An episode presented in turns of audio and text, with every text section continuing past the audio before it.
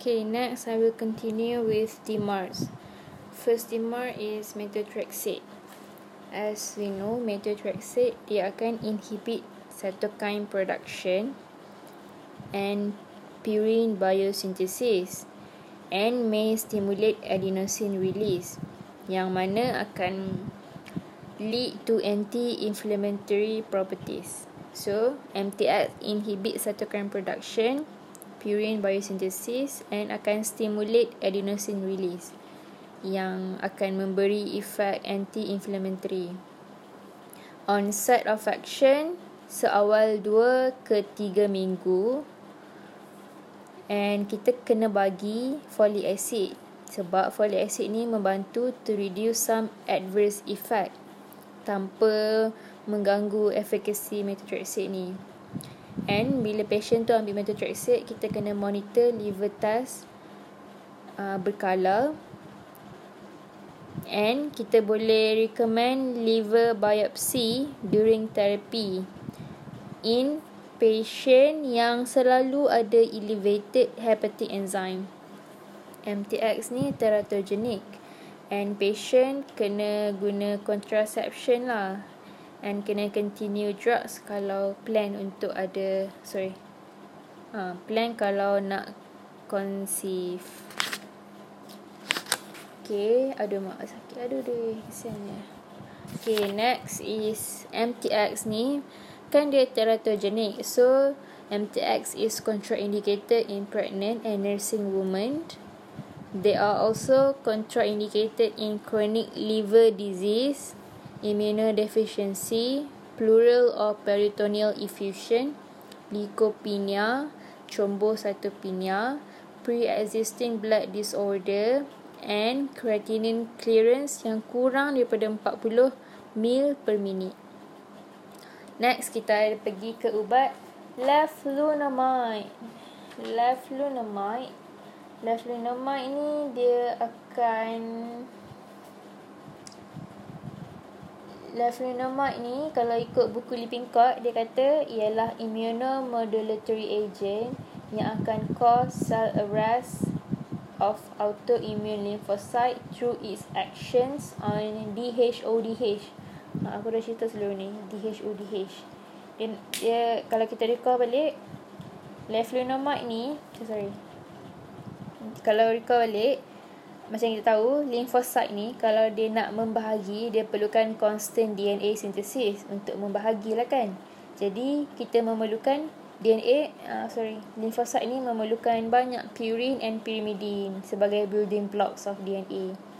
And nak buat DNA tu kita kena ada enzim. So kita perlukan DHODH untuk pyrimidine synthesis.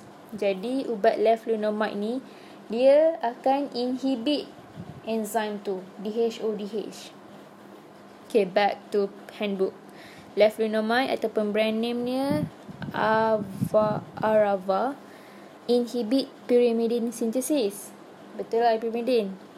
And bila kita inhibit pyrimidine synthesis, dia akan reduce lymphocyte proliferation and modulation of inflammation. Efficacy for RA sama macam MTX juga. So dose dia 100 gram per day untuk 3 hari. Akan bagi respon dalam first month. Apa ni? A loading dose loading dose of 100 mg per day for 3 hari akan result in therapeutic response within first month. And maintenance dose dia 20 mg per day and kita juga boleh lower kepada 10 mg per day kalau patient ada case GI intolerant, alopecia or other dose related toxicity.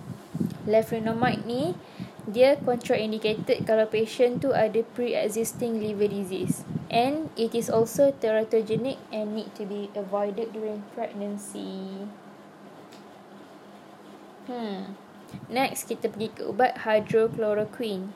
Hydrochloroquine kalau ikut PT handbook hydrochloroquine ni dia kata kita guna waktu early mild RA and hydrochloroquine juga can be used in the treatment of lupus and malaria. MOA still unknown tapi take effects about 6 week to 6 month. Hmm. Tapi apa adverse effect dia akan cause ocular toxicity seperti irreversible retinal damage and corneal deposition. Okay, back to PT handbook. Dia kata hydrochloroquine often used in mild RA ataupun as adjuvant in combination DMARD therapy. Uh, hydrochloroquine ni dia dia tak ada myelosuppressive, hepatic and renal toxicity. So dia kurang lah sikit side effect dia. So senang kita nak monitor sebab dia tak ada sangat toxicity. Onset of effect maybe akan delay. Macam tadi lah cakap, uh, onset of effect dia kita boleh tengok uh, 6 minggu hingga ke 6 bulan. But the drug Hmm, okay. Kata kat sini disebabkan uh, apa tu hydrochloroquine ni efek dia macam maybe lambat. So kalau patient tu ambil dalam masa 4 bulan kita tak boleh nak kata ubat tu tak berkesan. So, maybe ubat tu berkesan pada bulan kelima atau bulan keenam. Jadi kita boleh kata dia tak berkesan lepas 6 bulan lah hydrochloroquine. And kita kena recommend untuk buat periodic ophthalmologic examination untuk early detection of reversible retinal toxicity. Tapi dia kacau mata lah. So kena kena suggest lah check kat situ. Next kita ubat, kita ada ubat sulfasalazine. Alhamdulillah.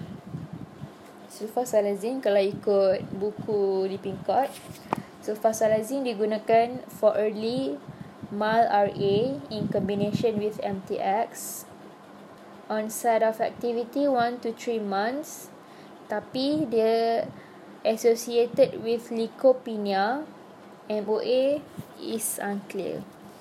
Back to handbook. Sulfasalazine ni kita tak guna sangat sebabkan adverse effect dia. Tapi dia akan bagi kesan Maybe dalam masa dua bulan. Hmm, satu ke tiga bulan. Tapi dalam buku ni kata dua bulan. Tapi GI symptoms kita boleh minimize by starting with low dose, dividing the dose evenly throughout the day and taking it with food. Okay, next kita ada minocycline. Minocycline ni yang cikgu tahu dia adalah tetracycline antibiotic. Tapi minocycline ni kita consider sebagai DMARDs. And it has been shown to be effective in the treatment of early RA tapi kita tak guna sebagai first line. Boleh digunakan monotherapy ataupun in combination. Okay, back to handbook. Minocycline, MOA dia, dia akan inhibit metalloproteinase active in damaging articular cartilage. So dia kata minocycline dia akan inhibit metalloproteinase active in damaging articular cartilage. Nanti kita kena baca detail lah.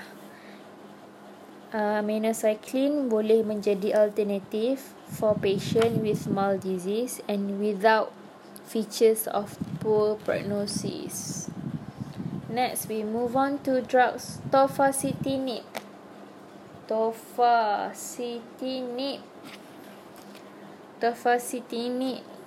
Dia adalah non-biologic JAK. JAK tu genus kinase.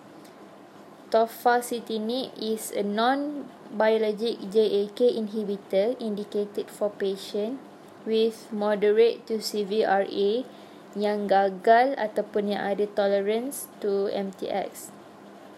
Yang yang intolerance to MTX. Dose yang recommended 5 mg BD ataupun extended release 11 mg OD as monotherapy or in combination. Tapi kita tak boleh bagi sekali dengan biologic agent. Tofacitinib ni dia kata tak boleh combine sekali dengan biology agent. Apa black box warning seperti serious infection, lymphomas and other malignancy. Live vaccination should not be given during treatment. Patient should be tested and treated for latent tuberculosis before starting the therapy. Elevated liver enzyme and lipid and gastrointestinal perforation have been reported. Maksudnya sebelum ni dah ada case-case yang patient maybe dapat high liver enzyme, high lipid, eh sorry, lipid and gastrointestinal perforation. Tofacitinib. Tofacitinib ni macam buku Lipin Kok cakap treatment for moderate to severe RA And dia kata sini hemoglobin kena lebih sembilan. Ha yang tadi yang kena monitor apa blood count semua tu. Hmm. Nak berhenti ke sambung? Kita berhenti. Up, up, up, up, up. Tadi nak log in. Okay.